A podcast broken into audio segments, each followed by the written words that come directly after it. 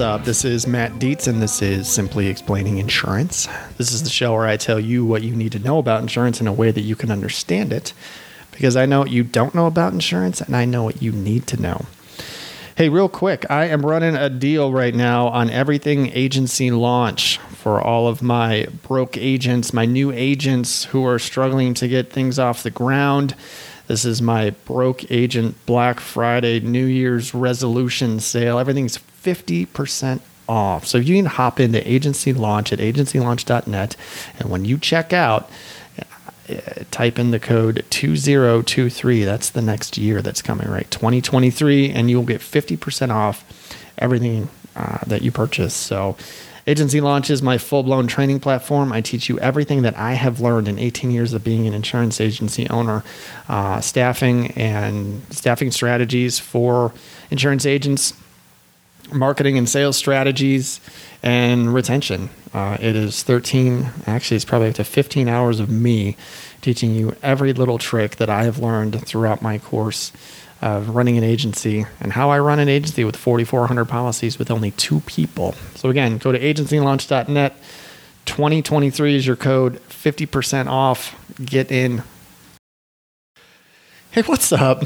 So, today I wanted to talk and kind of walk you through a conversation I had with a client recently, and it has to do with a claim. And sometimes these things go smoothly, and sometimes they don't. This one went a little less smoothly, and I just wanted to kind of walk you through it so that uh, you can kind of hear both sides and and uh, kind of how we handled it and what the frustration was and things like that. So, uh, long story longer, I had a client who had a roof. Had a roof. They had a hole in the roof, and um, it leaked, and it got in there uh, you know, in their attic, and there's a little bit of mold growing and things like that. And so we get a phone call, right? And they say, "Hey, we uh, have some water in our attic, and uh, we need your advice on what to do." So whenever we do this, um, I'm glad they called because this is something that we try and counsel our clients on if they should file a claim or not. Because remember, if you file a claim and there's not coverage for it, you cannot unring that bell. That claim is going to sit on the policy, and it's uh, it, it, puts a red flag on this account. Uh, their premiums may go up, and if there's another claim, they might get non-renewed, and then they're shopping and they're paying significantly more for their insurance. And so this is what we try and avoid. So he was like, "Hey, I want your advice on what we should do." So the question. Uh, the, what we always ask is, you know, how did the water get there? Now, this client has a roof that's a little different than what we're used to, or what, what we normally see, I suppose. It's called a TPO roof, which is a flat roof, and it has uh, it's like a thermoplastic layer or membrane. Uh, they bought this house three or four years ago. Um, they did not put the roof on, and uh, so the thing is, that, you know, I feel bad for this client because they are good homeowners. Okay, they check their roof they have their roof professionally inspected every year. Okay. And so the people were actually expected to come out like uh, a week later when they've discovered the leak. So they actually they brought them out and they looked at it and sure enough there was a there was a hole. Now for this to be a covered loss, it has to have have been, you know, quote unquote, sudden and unexpected. That's the language that we like to hear. And uh, there was so, you know, how did the hole get in the roof? And they they didn't they didn't know. And then later on in the conversations, they thought it was due to rain.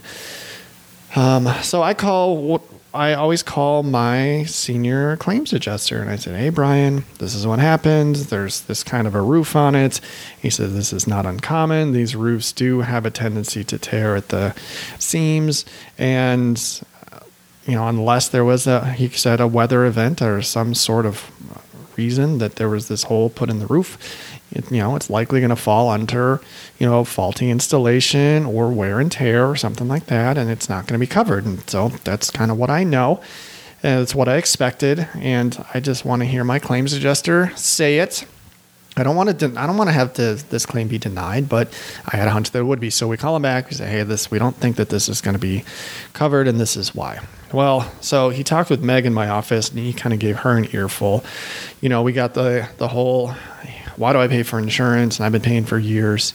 And this is, I understand his frustration. This is tough, you know, but this is not what insurance is for. It's not for. This is a smaller claim in the scope of things. This might have been a two to three thousand dollar repair. There was some mold in there that needs to be remediated, and that's too bad. He also said that he had a prior policy, you know, years ago that covered the mold but did not cover the repair of the roof, which was confusing to me. But so we have these things that we need to address, you know, with the client. Say, well, we cannot speak to prior policies from other companies and events that happened years ago. All these things are very singular.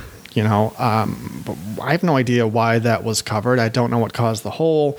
I don't know why they would cover the mold, but not, you know, but not the roof. And you know, the only thing I could guess is that you know maybe that company did them a favor. Maybe that shouldn't have been covered, but it was. And so that's the only response that I have to something. like, I don't, I don't know what happened back then, and I don't know why they covered it.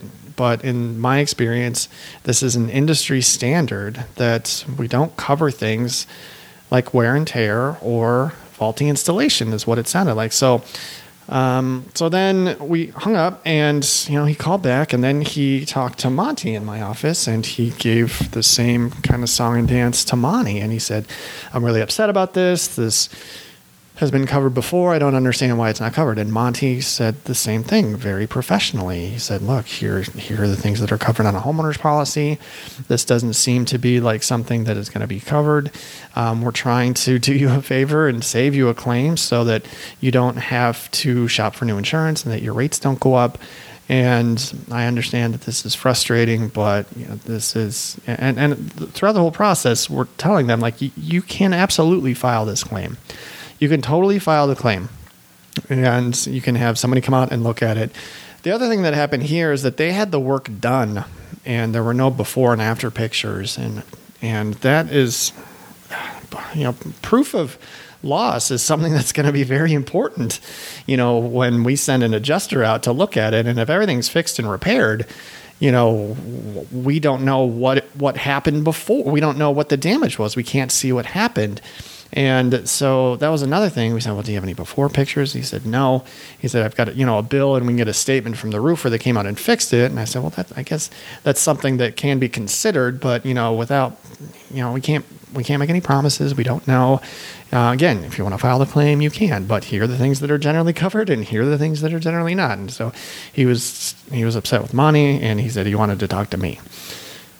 So I called him this morning and he was very nice in the beginning. Hey, thank you so much for calling. Really appreciate it. And he started kind of right in with the whole thing that he told Monty and Meg. So, you know, in situations like this, I do what I've trained my team to do. I explain how insurance works. I said, look, uh, we just have to, we're staying consistent with our message here. We're saying, look, you know, homeowners policies do not cover wear and tear. They don't cover faulty insulation. The other thing that I told him too, I was like, hey, if you have your roof inspected every year and you get kind of a clean quote unquote bill of health for your for your roof and it starts leaking, is there a warranty? Okay. This sounds like a warranty issue. And that was something that, you know, his wife said, have we called, you know, the roofing inspector? And he said, no, we haven't called him yet. And I said, well, and that that was a good answer for her. She was like, you know what, we're going to call them and see if there's any repercussions there. I don't know if there is or not, but if I have somebody inspecting my roof and telling me that it's good and it starts leaking, I'm going to talk to them first. You know, I have enough experience in the insurance industry to know my roof started leaking this weekend in my house, okay? We didn't have a rainstorm, you know, we didn't have weather a weather event or anything like that. And my roof is what 18 years old, and we got a little leak, and so I'm gonna have a roofer come out. I know there's not coverage for that, but he was frustrated that there wasn't coverage.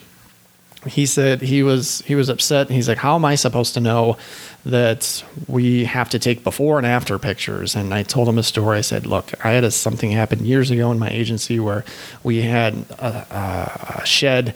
I had a client that had a separate structure and it buckled under the weight of the snow and the roof caved in and they did they they fixed it they put a new roof on it and then they filed a claim there were no before and after pictures and that claim was denied immediately because there's no proof you know that there was any damage fraud is a big problem in our industry. And I told him this too, and he got upset with me. I said, fraud is a big problem in our industry.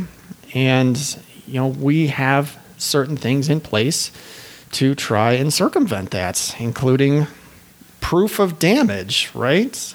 And he said, Well, we are not fraudulent people. I said, I'm not. I, I understand you're not a fraudulent person. You know, um, I'm not. I'm not accusing you. I'm just telling you why these certain things are in place.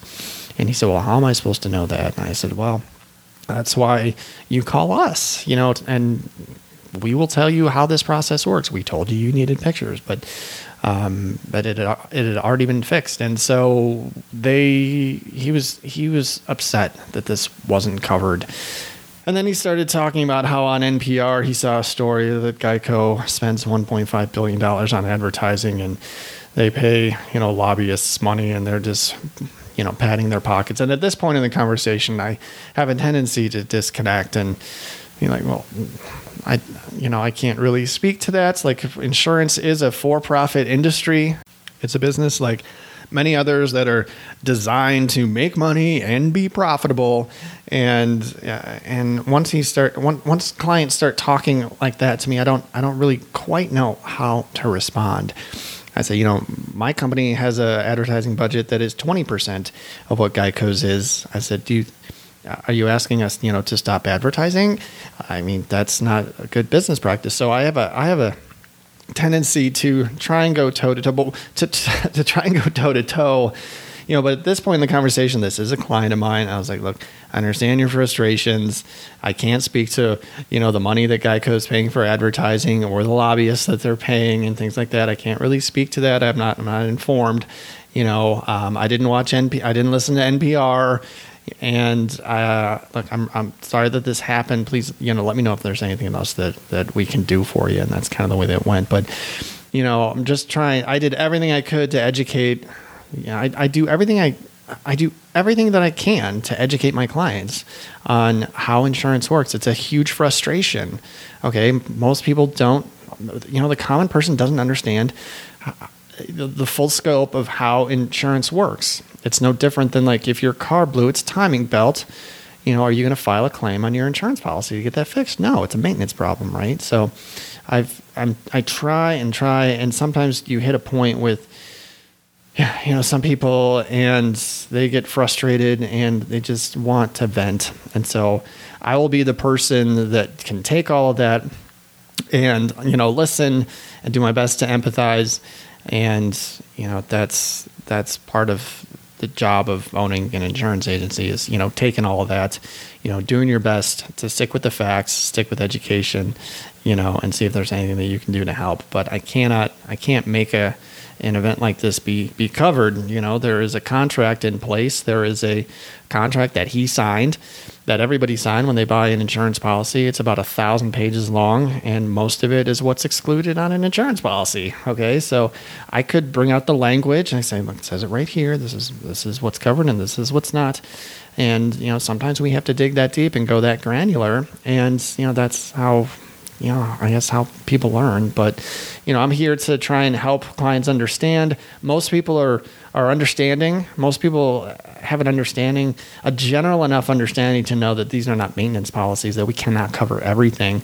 Um, and, you know, some people don't. And these are the conversations that we have to have as, as agency owners. And sometimes you have to know when to kind of to bow out and walk away. So anyway, I just wanted to share that with you today. I thought it was interesting. We have these conversations a handful of times a year. Um, uh, with people that are just upset and want to tell you they're upset, tell you why they're upset, and don't want to hear, you know, uh, the response. They don't really, you know, internalize the facts and you know understand. So, you know, what are you going to do? So, hey, my name's Matt. This is Simply Explaining Insurance.